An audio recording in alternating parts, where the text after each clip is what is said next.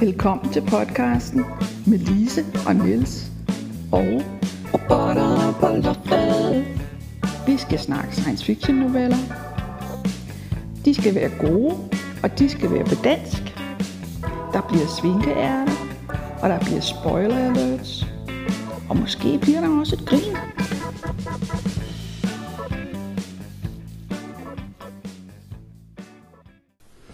Øh, før vi går i gang, den opmærksomme læser vil have bemærket, at den her episode er lidt forsinket.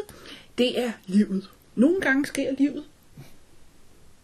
Så, men tak for, at I er tålmodige og lytter med alligevel. I dag, der har vi en historie, som nogen har kaldt rodet. Lang er den i hvert fald. Ja, det er Charles Stross, og den hedder Palimpsest. Øh, Ja, ja. Pierce er agentelev med adgang til tidsport. Han har mareridt om at skulle slå sin egen bedstefar ihjel. I virkeligheden arbejder han for Stasis, og i sin fritid besøger han et glædesimperie, eller han er sammen med Yarrow eller Xiri. På en mission render han på en palimpsest. Et tidspunkt, der bliver ændret igen og igen. Et mislykket attentat er muligvis rettet mod ham. Universet opstår og uddør. Vores solsystem flytter, ud af Mælkevejen. Solen bliver skruet op og ned. Alt sammen, så Stasis kan genså menneskeheden gang på gang på jorden. Fordi uddøen er ikke en acceptabel slutning. Derfor er det ikke dem, der har rejst bygninger i en anden galakse. Så hvem kan det være? Øhm, tidsrejser. ja, altså vi vil lige starte med at sige, at Charles Stross, som har skrevet den her, han er født i 1964, øh, og der er en del danske læsere, der genkender, kender, kender ham, fordi øh, han var gæsterbånder på, på en kongres i 2009, og vi udgav også en, en øh, novellesamling af ham på det lige skrevet tidspunkt. Ja, det må han have, have haft. Øhm, og han øh, bliver karakteriseret sådan, når man læser om ham rundt omkring, som at han skriver hård science fiction og space opera. Og det er jo rigtigt, at han har været en del af det her New Space Opera. Det har ikke så meget med den her historie at gøre. Øh, men han har jo skrevet post-singularitetshistorier. Det var jo sådan set det, han egentlig brød igennem med. Øh, blandt andet romanerne Iron Sunrise fra 2004 og Accelerando fra 2005. Så han Det er lavede... med katten. Ja, det er rigtigt, som bliver mere og mere mærkelig hen Jo, igennem øh, jo. bogen. Øh, så har han skrevet øh, en fantasy-serie, øh, som hedder Merchant Princes, som han selv siger kun er fantasy, fordi han ikke kunne få lov at skrive den som, som det egentlige science fiction. Og så har han skrevet en, en, øh, en stadig voksende serie, der hedder The Laundry Files, som er sådan en underlig... Øh, øh, noget med dæmoner. Og jo, der er en del noget. fantasy horror ting i det, men det er sådan meget, meget de, hver bind er angiveligt skrevet som pastiche på forskellige agenthistorier eller, eller typer af historier. Øh, der er en James Bond pastiche et sted og sådan noget. Jeg har læst Øh. en, en øh, novelle i det univers, hvor det var en Shoggoth, Ja, øh, altså en Lovecraft-parodi. Ja. Ja. Prestige. det vil jeg tro, han er god til, fordi som vi har set med, med, øh, med andre af hans historier, så er han i hvert fald god til, til at... Øh, for det første er han god til at få sådan nogle lidt over-the-top idéer, og for det andet er han altså også god til at, at styre stilen. Mm. Øh, altså den novellesamling, vi, øh, vi udsendte, der var jo en, en, øh, en, øh, en pastiche på P.G. Woodhouse, som en øh, ældre engelsk øh, humorist, og, og den er sådan set ramt ret godt, selvom som han sagde på kongressen, så er han altså sværere at lave en pastiche på, end man skulle tro. Øh, så øh, s- hvad kan man sige? Hvis man har oplevet ham på en kongres, så vil man også vide, at han er energisk og udadvendt. Mm, så tror ja. jeg, jeg har været diplomatisk. Øh, han har altid noget skulle have sagt, og er altid, øh, en, er altid god til at finde en spidsformulering, når han skal sige det. Så, så. Øh, ja, det var også. Øh, tidsrejser. Ja, det, det kan vi jo snakke en øh, 8 timer om, uden at, uden at gentage os selv alt for meget.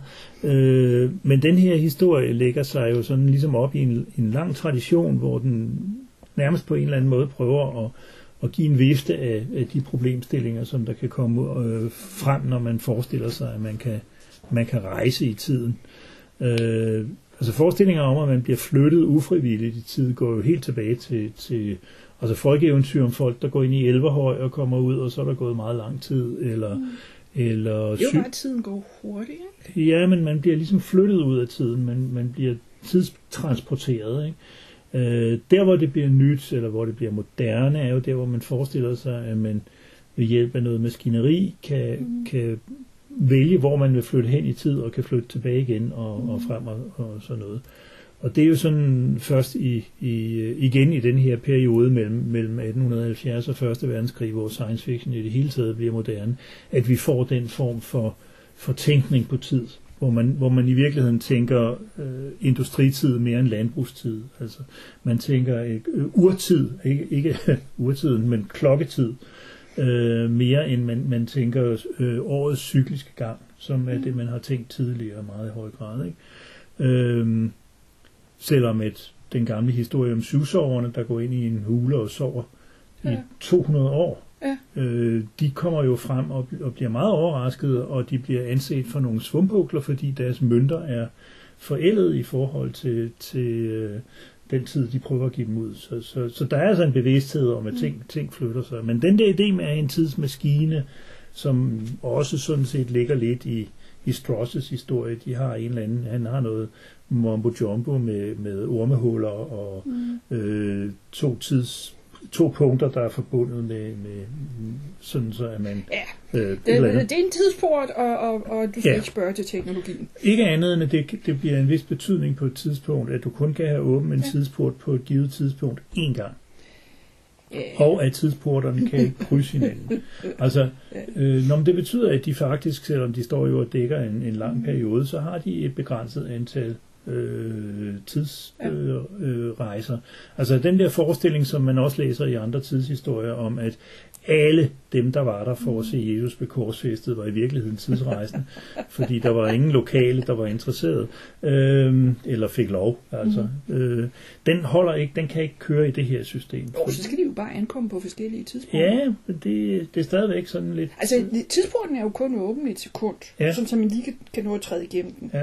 Der kan man godt have en helt serie tidsporte. Ja. Så, anyway. Øh, man plejer at sige, at, at øh, den første sådan moderne historie om tidsrejser, den hedder Tidsmaskinen, og skrevet H.G. Wells. Han lavede nogle for, øh, forarbejder i 1880'erne. Der er tidsmaskinen? Tidsmaskinen, ja, sagde jeg ikke det? Ja. No, no. The Time Machine. Ja. Øh, han lavede nogle forarbejder i 1880'erne, og den, den kom som, som rigtig roman i midten af Mhm. 1890'erne. Der er en spansk en, hvis titel og, og forfatter, jeg bliver ved med at glemme, Mm-hmm. øh, som faktisk kom et par år før. Øh, det betyder ikke, at Wells har kendt den. Det tvivler jeg meget stærkt på, fordi den kom i en, i en speciel spansk øh, kulturel kontekst, og var, var ikke, blev ikke læst af engelsktalende på det tidspunkt. Altså, det bekræfter bare, at det var tidsmaskinetid. Det kan man sige. Og det bekræfter, ja, og det passer med, med, med den der idé om, at når man får et samfund, der i højere grad er baseret på industriel produktion end på landbrugsproduktion, det er selvfølgelig kun noget af den, der gør det, så får man behov for at tænke lineært på tid, i stedet for at tænke cyklisk på tid.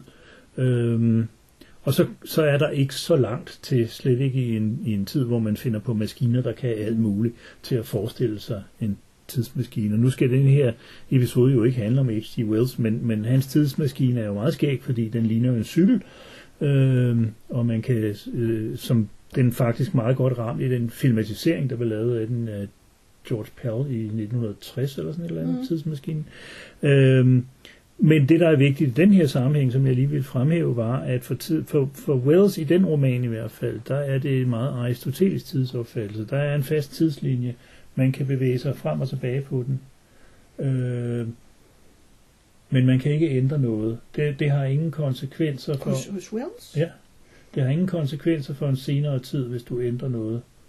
Altså det, det er meget, øh, det er et, et, et fast, øh, Går han ind i i, i tidsmaskinen? nej han diskuterer det slet ikke. Nej. Det bliver taget for, Ja, for givet, okay, ja. at tiden fra nu og til år 800.000 et eller andet, Mm. hvor han bevæger sig frem, øh, ligger fast. Der er ikke noget at gøre. Du kan, nej, og, og det sjove ved det er, at han kan jo godt interagere med den. Ja. Fordi der findes jo senere historier, som siger, at hvis vi ikke kan lave om på tiden, jamen så kan vi heller ikke have en fysisk tilstedeværelse, fordi selve Mm. vores fysiske tilstedeværelse vil lave om på det univers, vi, Mm. vi trænger ind i.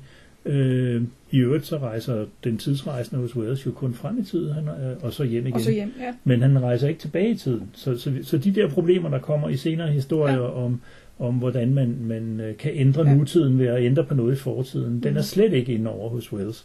Den kommer faktisk rigtig hos uh, Ray Bradbury øh, i den berømte A Sound of Thunder. Øh, en historie, der er meget bedre end filmatiseringen.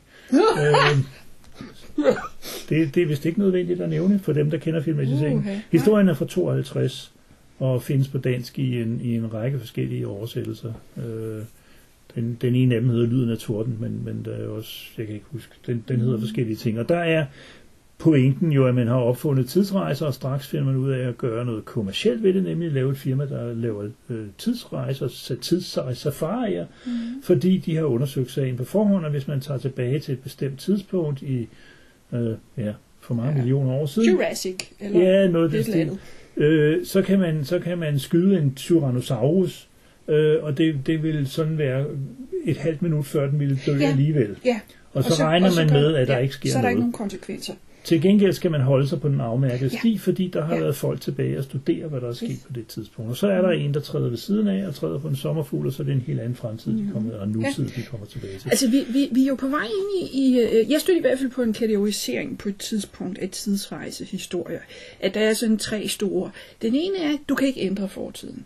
Og det er der, hvor, hvor hvis der er nogen, der rejser tilbage for at ændre fortiden, så ender det med, at der sker præcis det, der hele tiden er sket. De vidste bare ikke, at de selv var med i begivenheden og fik dem til at ske.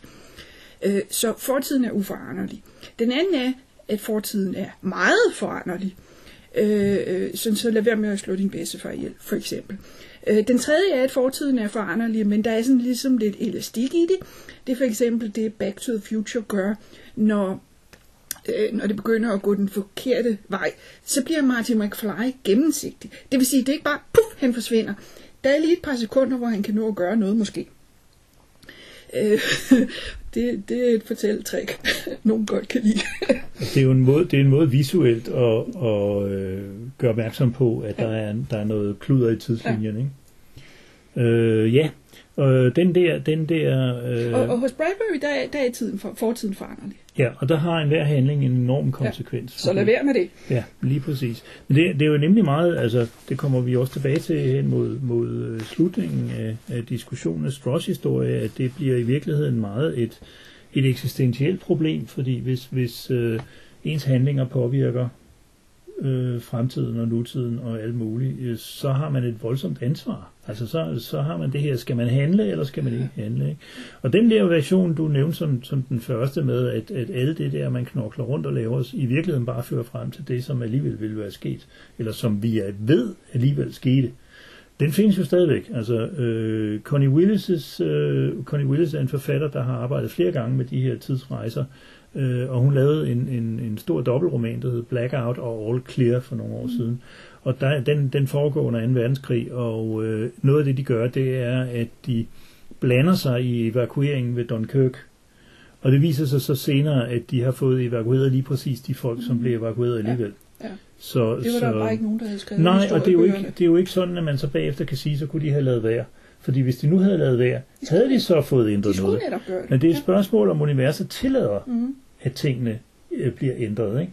Øh, og det er der jo nogle versioner, hvor det Mm. ikke gør. Der kan du simpelthen, du kan godt rejse tilbage i tiden, men hver gang du prøver at, at gøre et eller andet, så bliver du slået med en stor hammer, enten i metafysisk eller konkret forstand. Ikke? Altså, det, det, det er jo der, hvor vi får den der, du kommer til at gøre det her, fordi du har altid gjort det. Mm. Ja. Altså, altså det, Ja. det er underlige grammatik, vi skal bruge om... Ja, ja. Øh, der har været folk, der har prøvet at finde ud af, hvordan man grammatisk snakker om, om folk, der rejser ja. i tid, og det kan blive meget langhåret, øh, helt bestemt.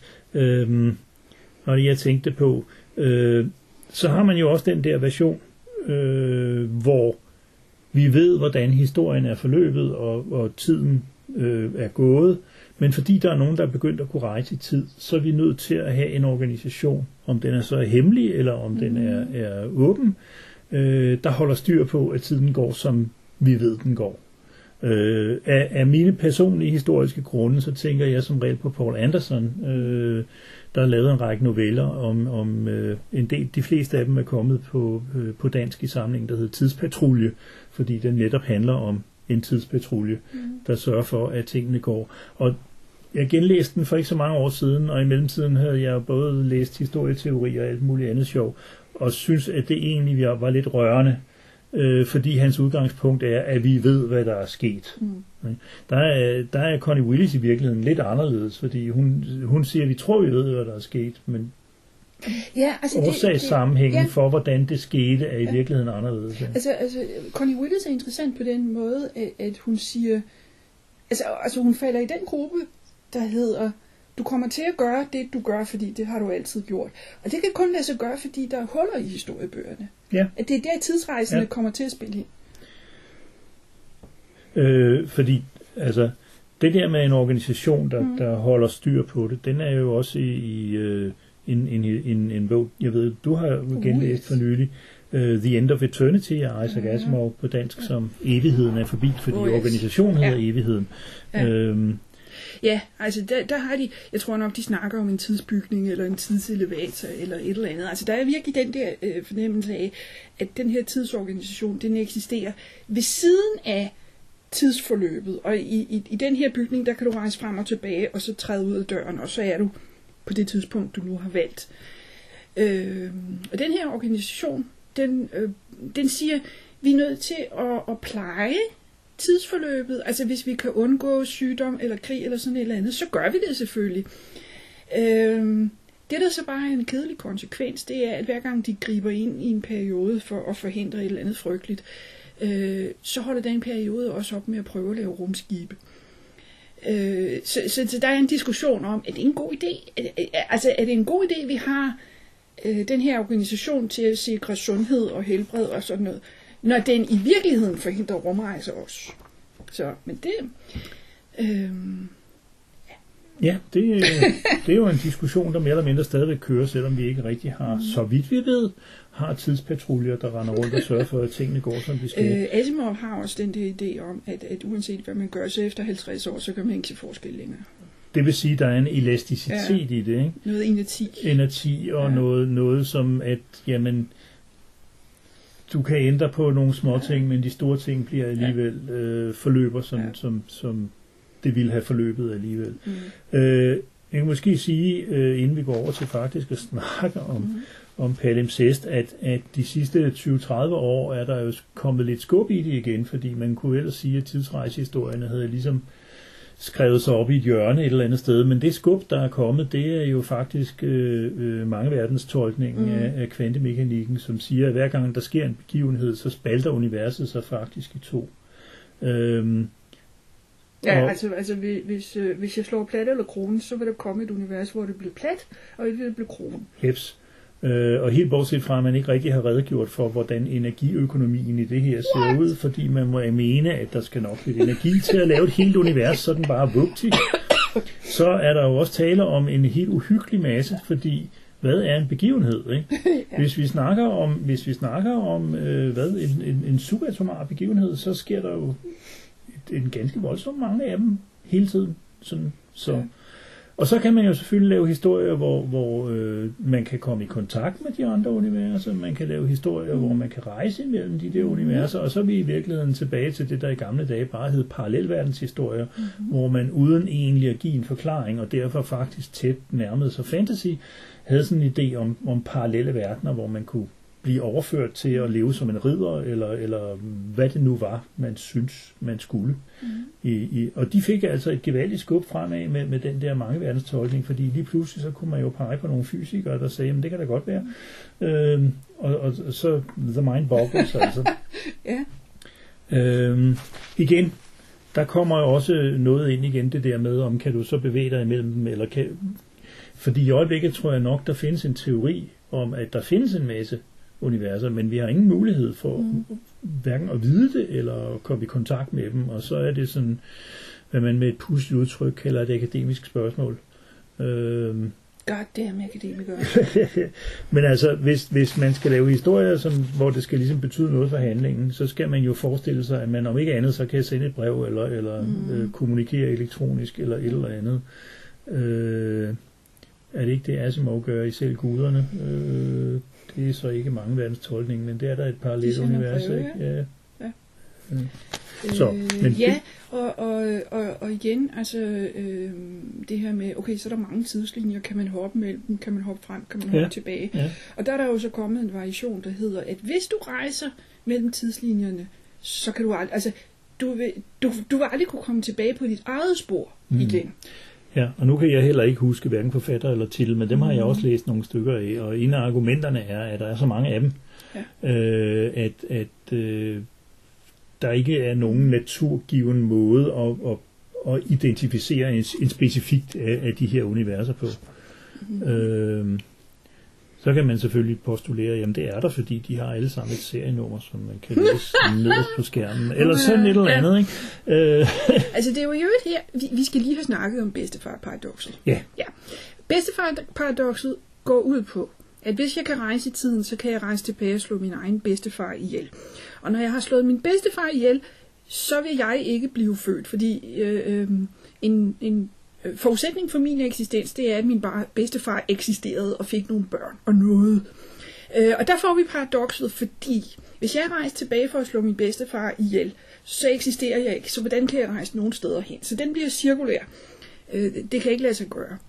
Øh, og det er der, hvor øh, det der med mange tidslinjer, hvor du aldrig kan komme hjem igen, øh, giver en løsning på det. Fordi du kan ikke rejse tilbage i din egen tidslinje og slå din egen bedstefar ihjel. Du kan kun slå din bedstefar ihjel i en parallel tidslinje.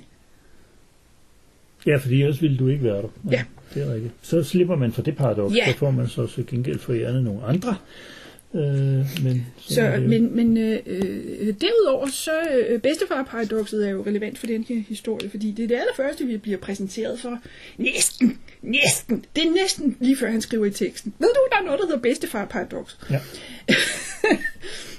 ja, fordi det er en øh, tilsyneladende, eller muligvis, Mhm. mm. en del af optagelsesritualet øh, i den organisation, som hedder Stasis.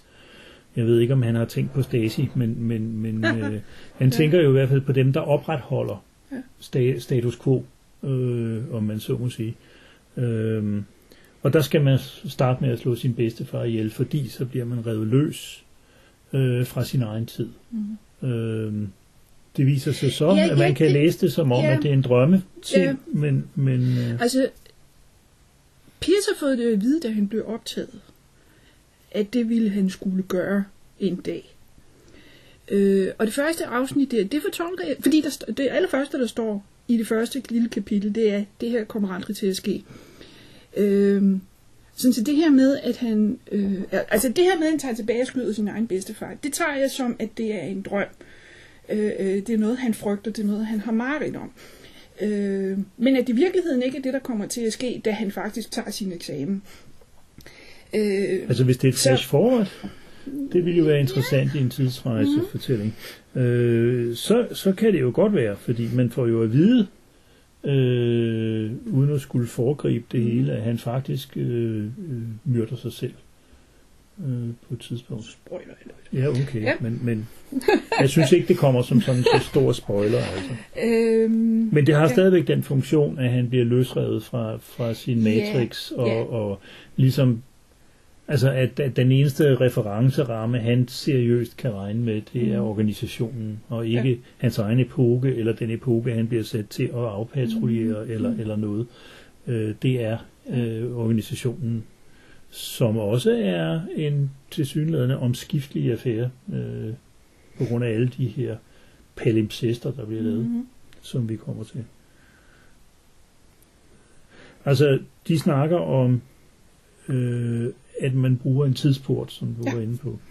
Og det er ved hjælp af ormehuller. Og der er han jo smart for øh, Strauss, fordi der bruger han jo en anden moderne fysisk øh, tænkning, øh, som der også er et vist belæg for faktisk, at, at øh, man kan forestille sig, at to øh, steder i rumtiden, der i virkeligheden er meget fjern fra hinanden, er forbundet via sådan et ormehul. Der har været mange historier, hvor det har været brugt til rumrejser, altså øh, til en slags faster than light, fordi hvis du har et ormehul her og et ormehul i øh, nabogalaksen, så, øh, og det ikke tager lige så lang tid at smutte gennem ormehullet, som det ville gøre at rejse udenom, så har du ja, været Star Trek. Øh, Ja. I hvert fald, øh, jeg Vel, ved ikke om ja. det er nabogalaksen, men ja. inden for samme galakse, ikke? Men øh, øh, Ja. det der er i hvert fald i, så vidt jeg ved, Deep Space Nine, Mhm. er det noget af det, der sker?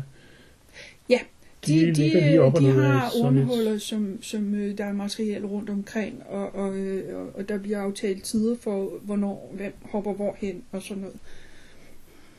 Og, og der er det så, at, at øh, de har sat altså, nogle regler op, øh, siger fysikken er sådan, at man kan ikke øh, have to åbninger, der lapper ind over hinanden, og, og sådan det ene med det andet. Så, så. Men også, at alle livslinjer, som de kalder det, Mm. altså det vil sige personernes personlige historie, bliver arkiveret. Mm. Og det kommer vi også til øh, ind på, øh, fordi øh, hovedpersonen øh, på et tidspunkt skal lave noget research øh, og kigger på, på det her. Men ellers er det jo et, et fint sted at arbejde. Altså man bliver sendt på nogle sjove, øh, man bliver sendt på nogle sjove øh, operationer. Mm. Øh, den første han bliver sendt på, det er øh, et tidspunkt, hvor, hvor øh, han skal ud og hjælpe til med at til synligheden kidnappe folk fra et, et relativt primitivt samfund, hvor de har øh, nomadestammer. Altså, det er blandt en, der hedder benzinstammen. Øh, og det er Ja, ja, faktisk ikke, fordi ja. ja. den bruger benzin, så vidt jeg kan se. Det er bare fordi, det er et ord, de Ja. ja. ligesom har fundet et eller andet sted, eller Mm. kan huske, Mm. eller sådan et eller andet. Men der bruger de, der henter de altså, som de siger, primitive kroppe, Mm-hmm. som de bruger til, til det, de kalder gensåning. Mm. Fordi de øh, visker åbenbart tavlen ren med jævn mellemrum, og så... Ja, eller samfundet styrter sammen, eller... Ja, det, jeg synes beskrivelserne meget går på, at, at det er planetens økologi, der braser sammen, og så Ah, er de nødt til ja. ligesom at, at genså dem. Og så Mm. bruger de selvfølgelig nogle, nogle primitive kroppe, men ikke nødvendigvis intellektuelle. Det skal være nogen, der kan Mm. overleve under Mm. primitive forhold, fordi i starten af en ny gensåning er det primitivt. Så øh, han snakker om, om øh, den der benzinstamme, at, at øh, den der verden, den var blevet, eller blev erobret 17 gange siden begyndelsen af den nuværende gen, gensåning. Så, så, øh, så man kan ligesom, man får en fornemmelse af meget lange, altså at, at de Ja, arbejder med nogle meget lange horisonter, ikke? Jeg synes, jeg kan huske et eller andet med 70.000 år, eller sådan noget. Det er et af imperiernes levetid, før ja. De ligesom lukker ned og, og må læ- lægge planeten brak, før de kan prøve igen. Altså jeg synes også, at, at øh, ja, der bliver nævnt nogle vanvittige, øh, vanvittige øh, tidsperioder, øh, i, i, især i de der indslag, han har indimellem, hvor han, hvor han ligesom kommer med noget fagtekst, der ligesom forklarer, hvad der sker og ikke sker. Mm. Øh, der øh, rejser jorden jo rundt, eller solen rundt og med jorden. Øh, Ja. og, øh, altså for at det skal fungere, så skal det jo være nogle, nogle tidshorisonter, som Ja. ja. vi slet ikke kan, kan få hovedet rundt om. De snakker Ja. ja. om milliarder af år Ja. og sådan noget. Altså, han- har, altså igen, der har han to versioner. Den har, han har den version af, hvad der vil ske med solsystemet, hvis der ikke er nogen, der rører ved noget. Og så version 2, det er, jamen hvad nu hvis vi flytter rundt på solen, og hvad nu hvis vi puster liv i solen, eller flytter rundt på jorden, og hvad nu hvis vi puster liv i solen, og hvad nu hvis vi flytter hele solsystemet uden for Mælkevejen, og hvad nu hvis... Ja. Og det lader til, at det her system, de har ressourcerne øh, til at afprøve nogle af de her rimelig vanvittige øh, forestillinger. Mm. Øh, så, så det er ikke... Altså der, der er sådan en, en, der er sådan en, en kontrast mellem, mellem øh, de meget nede på jorden aktioner, han bliver Mm. øh, rodet ind i, som tit involverer øh, kidnapninger og slagsmål og ting og sager. Og så de der enorme horisonter, man, man ligesom Mm. får fortalt om, ligger bagved, ikke? at det, det her det er på grund af, jeg ved ikke, man får faktisk aldrig rigtige forklaringerne på, hvorfor det lige skal, skal øh, have den og den konfrontation. Altså, den ene gang, ja, det ved jeg igen ikke, hvor Jamen, vi er det, henne. det er jo også den der stærke fornemmelse af, at der er nogen, der ved, der er nogen, der har besluttet. Du skal bare... Altså, øh, som jeg siger, der er meget store store horisonter i det, men det betyder jo også, at når han skal på ferie, jamen, så har de lavet noget, der hedder glædesimperierne. Mm-hmm. Altså man har ikke bare en, en, en øh, ferieresort, man har lavet et helt imperium opstå og, og udvikle sig efter øh, retningslinjer, som gør, at alle agenter kan holde fri øh, der. Nogle gange så har han altså brug for noget mere, fordi en af de der øh, situationer, han bliver rodet ind i, det er et slagsmål i en, i en ølhave, en biergarten simpelthen. Øh, og der har vi balladen, fordi det viser sig at være en palimpsest, det vil sige et område, der, der er skrevet over flere gange, der er blevet skrevet ud af historien, og så er der sket noget andet, og så er det skrevet ud af historien, fordi der har været forskellige fraktioner eller fraktioner, som har, har slåsset. Og så kommer indre anlæggende firmaet for at undersøge, og det viser sig så, at han døde tre gange under den aktion. Ikke? øhm, Ja. Så, så på den måde Ja, ja, er det og- ikke bare, det er ikke bare fest og ballade. Altså. Og agenterne, de snakker med hinanden, og det bliver sådan lidt, at du er også her, og "Nå, men det er da ikke de ordre, jeg har fået, og Ja, altså, øh, han, vi, vi er behageligt fri for den der med, at hvis man møder sig selv, så eksploderer universet, fordi det er der jo nogle særlige film, der, der gør, fordi de er nødt til at have en eller anden øh, regel om, at man ikke må møde sig selv, og så finder de på sådan en arbitrær... for, fordi så skal vi øh, have den samme skuespiller ikke. to gange. jeg ved ikke. Der er også forfattere, der gør det, ikke? Fordi, altså, øh, jeg, så vidt jeg husker, i øh, Back to the Future, der prøver de at undgå det, men det bliver ikke rigtig sagt noget om, at man ikke må, eller at universet vil eksplodere. Han ser sig selv, Ja. Marty McFly, Ja, men, men, fra ryggen og ja, fra Marty afstand. McFly nummer to Ja, ser Marty McFly nummer et. Ja. Men eftersom Marty McFly nummer et ikke har set Marty McFly Ja, nummer to, så må det jo ikke ske. nej. Øh, det er på den måde, det er fordi man ikke kan lave om på, mm. eller det er en del. De ønsker ikke at lave om på det. Nej, og, og øh, udgangspunktet for filmen er, at man ikke i, i princippet kan lave om på det, man ved er sket. Ikke? Det gør de så alligevel. Øhm, Øh, men, de, de, de ønsker jo ikke at ændre på hele fremtiden. De ønsker, ønsker at ændre på Biff. ja, ja. Så derfor prøver de på at isolere det, så det kun ændrer noget for Biff. Jeg kan lige sige, jeg håber, at man har set øh, tilbage til fremtiden filmtrilogien, fordi ellers forstår man ikke, hvad vi sidder og snakker om her. Men vi er, synes ikke rigtigt, vi vil sidde og referere alle tre film. Vi kan bare anbefale dem på det varmeste i hvert Oh fald. yes, oh Det er stadigvæk en meget god... Øh, Godt katalog. Ja, og et godt sted at starte, hvis Ja. ja. man er interesseret i tidsfortællinger eller tidsrejsefortællinger. Fordi den kommer ret bredt omkring Ja. ja. i, i de forskellige komplikationer, ja. og så er det simpelthen bare gode film. Altså, Altså, altså den der, hvor, hvor øh, øh, Doc Brown han står ved tavlen og tegner, se, her har vi den her tidslinje. Og så tegner han simpelthen en forgrening. Her har vi den anden tidslinje. Ja. Og vi er her, og de er der, og vi vil gerne herover og Ja.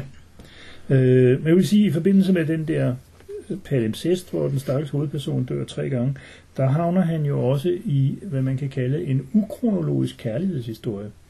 Fordi han, han, øh, han snakker, han møder den her øh, kvinde, som, mm. som han har mødt før, men hun har ikke mødt ham før, og Ja. det giver så nogle lidt... Øh, og der kom jeg til at tænke på to ting. Det ene, det var, det var Kurt Vonnegut, Sirenerne mm. på Titan, hvor hovedpersonen bliver, bliver fordelt over hele solsystemet og dukker op øh, ukronologisk forskellige steder. Han er blevet ramt af et kronosynklastisk influenza. Ja, Vo- Vonnegut var god til det der med at finde på ord, det var han altså. Og den anden, det er Audrey Niffenegers, den tidsrejsendes kvinde, oh, ja, ja. som jo har fået en stor Ja. succes også i mainstream-verdenen, og, Og den er er film, filmatiseret ja. og alt muligt. Og den handler jo netop om to, der har et kærlighedsforhold, men de er der ikke på samme, Mm. de kommer ikke samme sted fra, når de ses, og, og det øh, giver en frygtelig masse kom, kom, øh, komplikationer. Øh, og det kan man jo sagtens forestille sig, altså Ja. hvis, hvis, man, hvis man mødes, øh, og, og den ene part mødes med den anden for første gang, og den anden har kendt vedkommende i 10 år subjektivt, så bliver det en mærkeligt møde, ikke? Øh, Ja, det er lidt pudsigt. Altså, han rejser jo primært frem og tilbage i sit eget liv.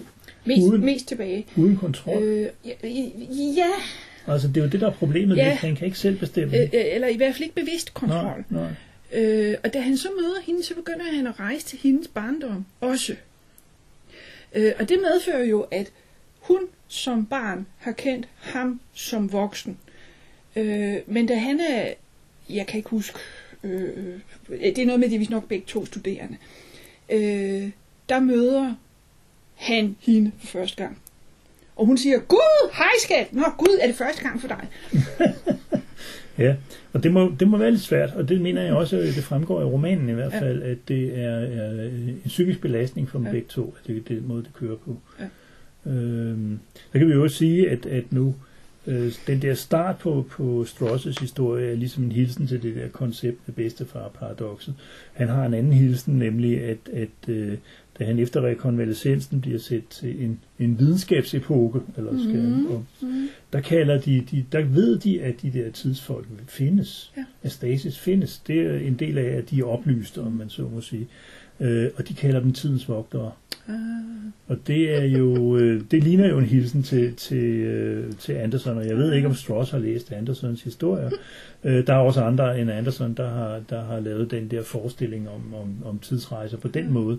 Men, men øh, Andersons, øh, selvom han kun skrev en, hvad skrev han en 7-8 stykker, så blev de, blev de ret kendte, og, og, og de, er vel, de er velkonstruerede. Så. så jeg tænker, at det er lidt med vilje. Så Pierce er taget til en videnskabsepoke. ja, og han møder Aha. sin nye kone. Ja, det ved han jo så ikke. Nej, nej, men der kommer men, noget ja, nej, det er rigtigt nok. Øh, han møder, øh, i det, jo, han møder Siri, øh, eller hvordan hun nu skal udtales. Øh, og, øh, øh, og hun beretter så om det der med, at de har, de har ligget... Se, i Stasis, de, de har jo de har det lange perspektiv, så de har sendt nogle sonder ud til de nærmeste andre galakser. Og her en milliard år senere er de kommet tilbage. Øh, og så kommer hun rendende og siger, vi har opdaget bygninger i en anden galakse. Og det kan jo ikke passe, fordi det kan ikke være os.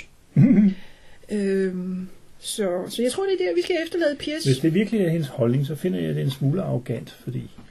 Øh, altså, ja, øh, hvorfor skulle vi være de eneste, der, der byggede bygninger? Det er jo så... ja. Nå jo, men... men, men øh, nå jo, Og det jo- det, det jo det, kan jo så- så være, at de har fundet aliens. Man kan jo så undre sig, fordi der er jo ingen snak om, at de har fundet en anden form for liv i den her galakse. Altså. Nej.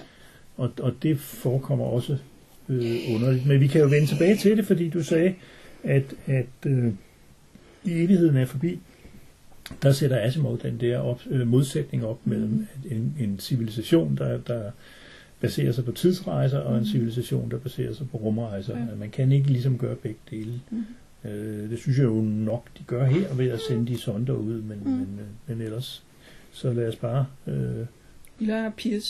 hænge lade der. ham bare hænge der. Ja. Så er vi nået til den del, der slet ikke har noget med dagens novelle at gøre, nemlig svinkeærnet.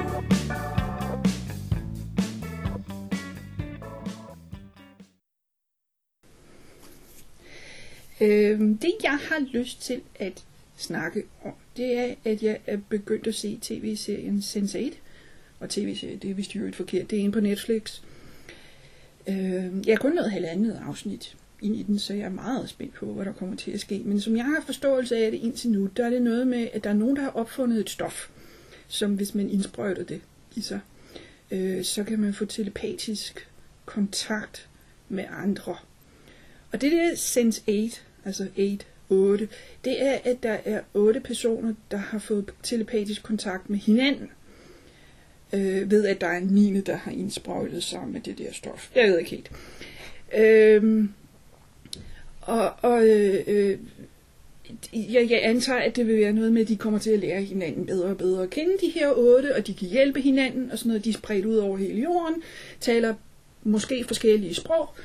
Øhm, så synes jeg, det, det, det, kommer, det kommer vi til at følge udviklingen af, og det er jeg meget spændt på. Men det jeg opdagede, da jeg så starten af afsnit 2, det er, at det er The Wachowskis og Straczynski, der har fundet på det her, og det gør mig super glad, fordi jeg kan lide begge parter.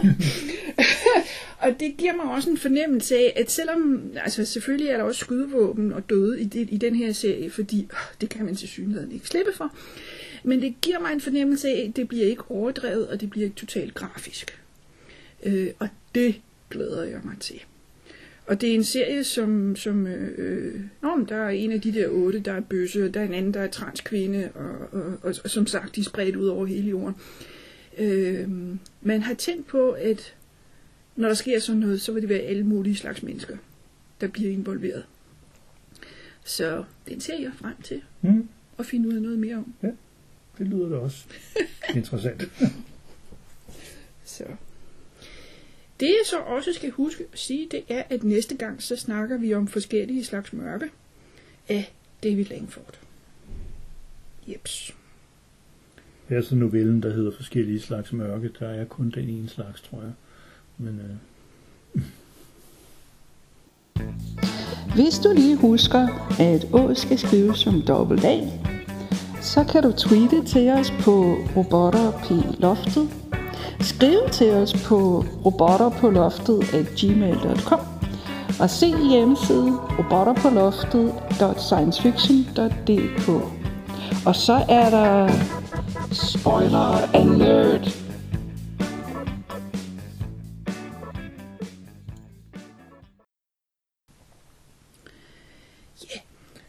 Vi har lige vi har øh, ladet Piers hænge et øjeblik.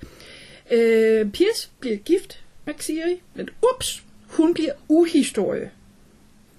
Han tager sin eksamen og myrder ikke sin bedstefar, men sig selv.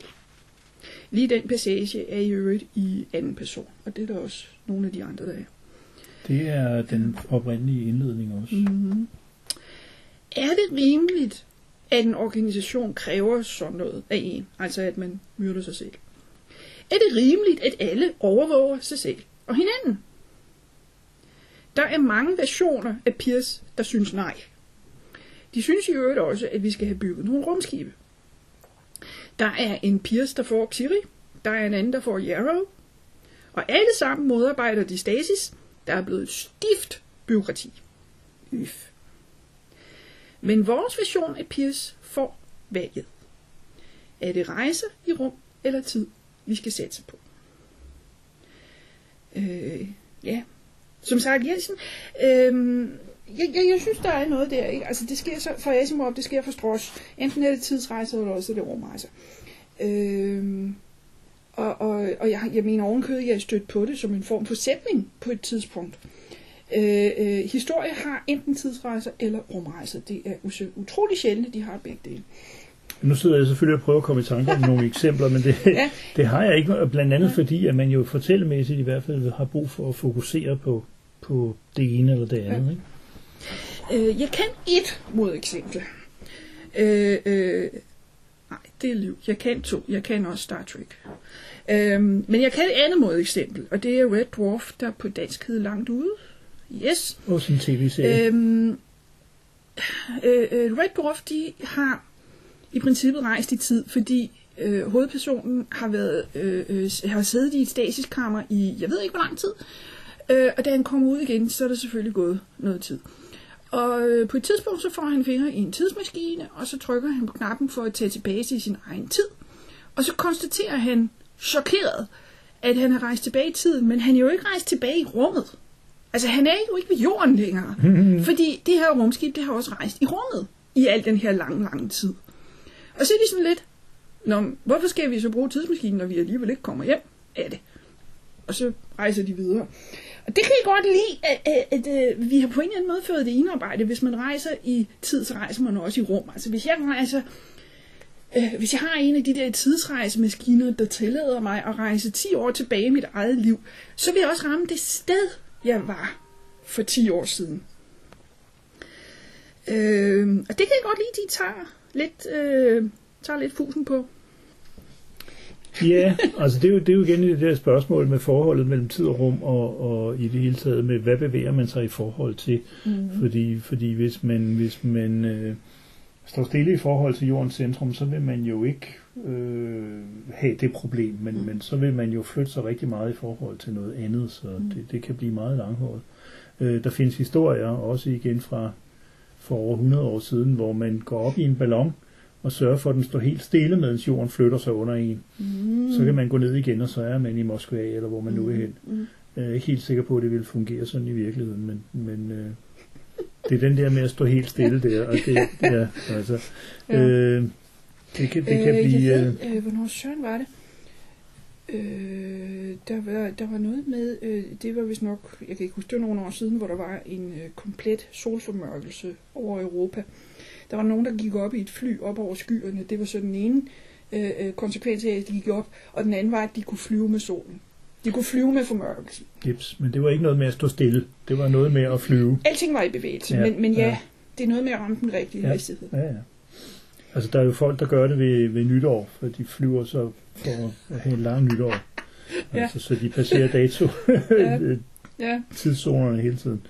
Så, øh, ja, men du gav jo et meget præcist, øh, eller ret detaljeret referat af, af det, vi manglede tilbage og, og, og, og snakke om. Jeg kan kun lige indskyde, at på et tidspunkt, så laver han øh, et øh, forskningsprojekt for at finde ud af, hvad fanden der er foregået. Øh, og det gør han ved at tage til det centrale bibliotek, fordi mm. som det blev nævnt øh, ret tidligt, så bliver alle livslinjer arkiveret. Men der får han så at vide, hvilket må jo øh, både vække genkendelse og frustration hos enhver, der arbejder med historie, at øh, mere end 90% af biblioteket består af løgn.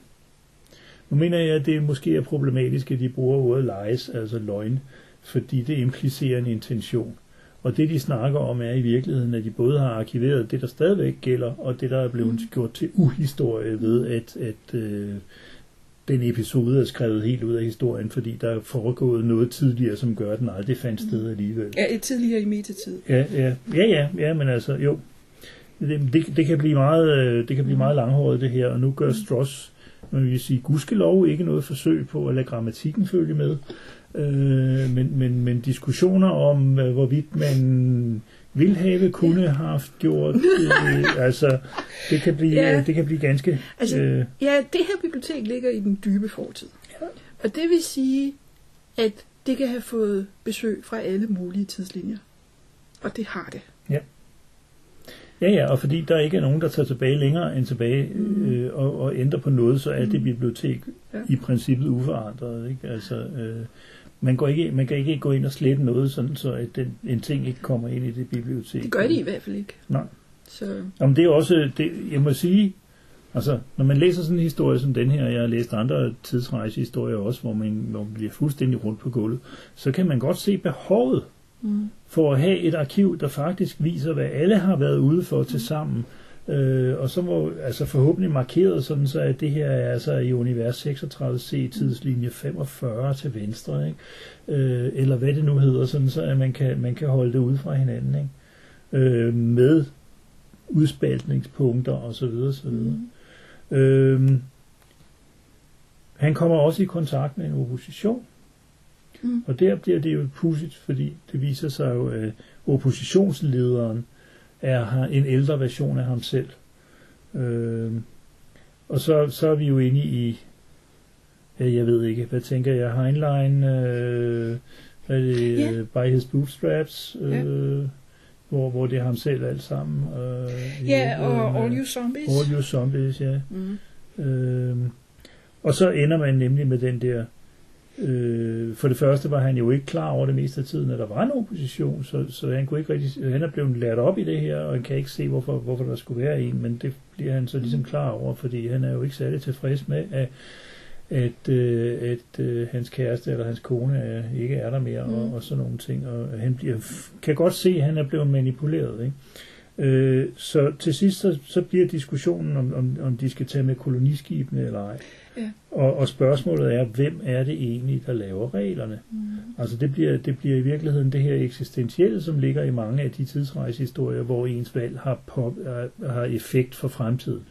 Der bliver det det her nedkogt til det, som eksistentialisterne snakker om. Det er det personlige valg, øh, der har konsekvenserne. Her er det så ikke for hele verden, her er det bare for dem selv, men, men det er stadigvæk ret vildt. Skal vi smutte til en anden galakse, ja. eller, eller hvad gør vi? Ja. Bliver vi ved med det her cirkus? Ja. Og hvad er egentlig slut horisonten på det her cirkus, mm. fordi som jeg kan se det, så bliver det bare stadig mere og mere sammenfiltret, og, og, og med flere og flere palimpsester, og på en eller anden tidspunkt må der Ja. ske en, en implosion Øh, på, på øh. metaniveauet også. Ja, altså, altså øh, dem med rumskibene, de har jo prøvet at sørge for, at de har en tidslinje, der ikke ændrer sig. Ja. Øh, at der ikke er nogen, der kommer og piller ved noget. Øh, så, men derudover så virker det altså som om, øh, øh, der er tidslinjer over det hele. Altså, øh, jeg får indtrykket af, at, at det er rigtigt nok, at de kan se bygninger i den der anden galakse, og det er rigtigt nok, at de er bygget af mennesker. Og det er så altså nogle mennesker, der kommer fra rumskibstidslinjen, som de på en eller anden måde kan se i en tidsrejsetidslinje. Øh, og hvordan det kan lade sig gøre, det ved jeg ikke, men, men, men det er det samme med, øh, fordi nogle gange så er der jo rigtig mange versioner af Pierce til stede samtidig. Mm. Øh, og hvordan kan det lade sig gøre? Fordi det er sådan noget med, at du er godt nok ældre end mig, men du kan ikke huske, at jeg har. Hvordan kan det lade sig gøre? Øh, øh, og det virker som om, at i stedet for sådan, om vi skal omhyggeligt holde øje med tidslinjerne, og det kan ikke lappe over, og der kan ikke, det er sådan, fuck it, der er masser af tidslinjer, de lapper over på mærkelige måder. Folk de har en fortid og en fremtid, de ikke kan huske, og, og, og skidt med det. Der sker blandt andet det, at øh, det lykkes øh, Pierce at få både Xiri og Yarrow. Ja. Jo praktisk. Hvis man nu synes det. Altså, ja. den, der er en version af ham, der, der får Ja. ene, og en anden, der får den anden. Og det, og, og, og det er ligesom, det, det, det, det er ligesom, altså det er ligefrem sådan, at det ene par går rundt og siger sådan, "Øh, jeg ved ikke, hvad I ser i hinanden, altså. Mm. Øh, og det jeg synes det andet også. Øh, I øvrigt, alt det her med, med tidslinje, halløj, det nogen, nogen kunne finde på at kalde det rodet. Øh, jeg har fundet en anmeldelse, der siger, fortælleteknikken gør det muligt at fokusere på én person, mens mange doblingen af tidslinjer omkring ham nærmest får baggrunden til at gå i opløsning. Det er måske ikke nogen dårlig beskrivelse, altså fordi hans linje kan man jo følge, mm. fordi det er ham, der er, er øh, indsyn på, det er ham, der er hovedpersonen, det er hans synsvinkel, man følger. Ikke? Men han bliver jo kastet rundt. Altså. Han dør tre gange under en enkelt Ja. episode, det er sgu da, og han skal bruge det års til at komme sig efter det. Ikke? Og øh, det tror jeg kan tage pippet fra de fleste. Altså, Jeg går ud fra, at han dør tre gange på den måde, at, at øh, okay, vi kører lige det her, og, og så, nå nej, der døde han. Vi er lige nødt til at køre det en gang til, sådan så vi kan få ham reddet ud i tide. Ja, ja, og så fordi det endte med, med det, som de siger en palimpsest, hvor tingene øh, bliver ligesom skrevet Ja. oven i hinanden. Jeg ved Ja. ikke, om vi fik nævnt det, men jo, gjorde du det? Øh, at begrebet palimpsest, det stammer fra, fra middelalderhåndskrifter hvor- på pergament, hvor man har taget og, og renset øh, et pergament for det, der stod på det, øh, med, en, med en, en kniv eller, eller på en eller anden måde skrabet øh, blækket af, øh, og så skrevet noget andet ovenpå. Man har, man har i, i dokumentforskning og så videre fundet, fundet interessante ting, der stod nedenunder noget, som var mindre interessant. Øh, fordi det kan næsten aldrig alt, øh, lykkes at få det helt væk. Altså, du får ikke ubrugt pergament af og, og skrabe det gamle af. Men du får ligesom lag på lag. Altså det er det, der udtrykket, som egentlig dækker. Du får tekster under tekster. Øh, og det er jo det, der sker i de her palimpsest-situationer, hvor, hvor øh, øh, de bliver ved med at sende den samme person det samme sted hen, men, men øh, øh, indtil de får gennemført det, de skal gennemføre. Ja. Ikke? Øh, øh, det er, øh, den, den jeg lige læste lidt højt for, fra. Øh, der står også, at det her tekst, den her tekst er en palimpsest, fordi den er skrevet ovenpå nogle af de der tid, andre tidsrejsehistorier, kan vi sige. også nævnte. Det kan man sige. Det er Kan- faktisk, det er faktisk ikke så dårligt. øh, Kan, kan, kan du gætte, hvem der har skrevet det? Nej, Det er dig. er det mig?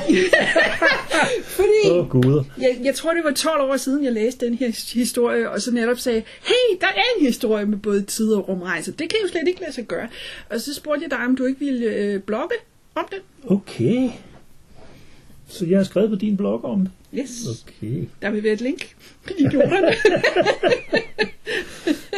Ja, nej, men så er det jo, så er det jo fint, at jeg synes egentlig, det er meget godt set. Altså, så, så dig og dig for 12 år siden, I, Ja, ja. I, enige?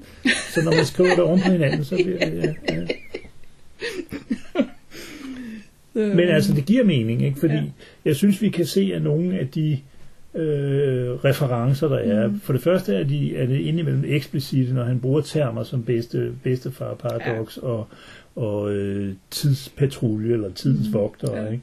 Øh, og for det andet, så er det, om ikke et katalog, så gennemgår han forskellige former for kausalitetsproblemer ja. og, og eksistentiel handlingstvang og alle de her ting, som, som dukker op i de forskellige andre. Så, så det er nok ikke en dårlig formulering, vil jeg sige. men, men, Ej, god. men jeg kan ærligt ikke huske det. det Nej, men det altså, var, hvis det er 12 år siden, så... Øh, jamen, det var sjovt, øh, øh, fordi, fordi det var noget med, du havde læst den før, fordi du havde anmeldt den bog, den var i. Øh, og da jeg så bad dig om at læse den en gang til, Ja. så sagde du, at den blev alligevel bedre, når man læste den en gang til, lidt langsommere også. Ja. Ja, Jeg vil sige, at den kan hurtigt blive, øh, blive øh, overvældende. Mm. Og der kommer lidt af det der Strosses over the top ind. at man, man skal indimellem læne sig tilbage og se på fyrværkeriet, men man vil jo gerne i hvert fald jeg vil gerne, men de fleste mennesker, der læser den slags science fiction, vil jo gerne have et klart billede ind i hovedet af, hvordan de her tråde egentlig hænger sammen. Og der skal man altså holde tungen lige i munden en gang imellem, fordi de har en tendens til, at, at øh, de bliver lidt svære at holde fast i midt i alt fyrværkeriet. Ikke? Ja. Så Ja, og min tese det er, at de hænger ikke sammen. det, Det, det, det, bliver- det er netop noget råd. Ja, Altså ting fra forskellige tidslinjer, der ikke burde kunne se hinanden, kan se hinanden. Så han har virkelig kastet det hele op i luften og sagt, nu, Det ville jo så kræve, at man satte sig ned og lavede en meget mere detaljeret Mhm. analyse, end i hvert fald jeg personligt Ja. føler mig motiveret for. Fordi den er en, øh, det er en okay læseoplevelse, Mhm. øh, men som sædvanligt, så er der ting, man skal passe på, når musikken spiller. Øh, og så er det også ligesom, det virker som om, nu har han tænkt, okay, nu skriver vi til en tidsrejsehistorie, der slutter alle tidsrejsehistorier. Ikke? Og derfor bliver det jo også lidt, at noget af det har vi altså set før. Ikke? Ja. Øh, men men øh, det er jo også fordi, der er kommet så mange tidsrejsehistorier, mm. at, at næsten en hvilken som helst af de varianter, vi har siddet og snakket om, der findes jo et halvt bibliotek fulde, ikke? Altså, øh, Ja. og dem vi snakker om er jo kun, hvad kan man sige, de bevaringsværdige, ikke? mm, Hvis du tager et, et gennemsnitligt øh, øh, nummer af et amerikansk science fiction magasin fra 50'erne, så vil jeg Mm. gætte på, at der er en tidsrejsehistorie i et eller Mm. andet sted. Men det er sikkert en, en eminently forgettable one, ikke? Altså, at det er ikke en, der har, der har overlevet tidens tand, og, og Mm. det er ikke noget, altså... danskere skriver også Ja, tidslinjer. ja, jo. der er... Øh, der er en i en af lige under overfladerne, nø, nø, nø, nø, øh, hvor det er sat op som et øh, vældigt eget eventyr. Ja, Øh, og det smadrer godt, fordi der er tidslykker i den. Sådan så, øh, øh, når man øh, af en eller anden årsag når til enden af en tidslykke, så står der, gå tilbage til et og prøv igen. Det, jeg synes vir- virkelig, det, det, altså, det er ret genialt. man kan sige, at det er en del af en bestemt type tidsrejsehistorisk problematik, der har sat sig igennem rent grafisk, ikke? Altså, øh, så jo, Så, det er fint nok. det, det er næsten synd, at den ikke er mere... Altså, min fornemmelse er, at den er ikke super kendt, den her. Fordi det ville være en, folk ville referere til sådan, ja, ja, her har du 10 fede tidsrejsehistorier. Den, den kommer ikke mere på listen. Og jeg synes, det er ærgerligt, fordi jeg synes faktisk, han gør noget nyt. Øh, Stross? Ja. Ja, okay. Øh, ja, jeg ved ikke, hvad det nye egentlig er. Jamen, altså, end, et- end selve, selve mængden. Altså, som, massen. som du siger, et, et af de nyere rå indslag i tidsrejsehistorie, det er multiple tidslinjer. Og selv det skrotter han og siger, det, jeg kan ikke tage mig af det. Mm, ja, det er rigtigt. Nu gør jeg mit eget. Ja, det, det, det kan man godt sige. Det kan man godt sige. Og det er altså stadigvæk, jeg går stadigvæk tilbage til, det burde ikke kunne lade sig gøre fra den videnskabsepoke, at de kan se bygninger på en anden, i en anden galakse, som det også er mennesker, har lavet. Nej, Det burde ikke kunne lade sig gøre.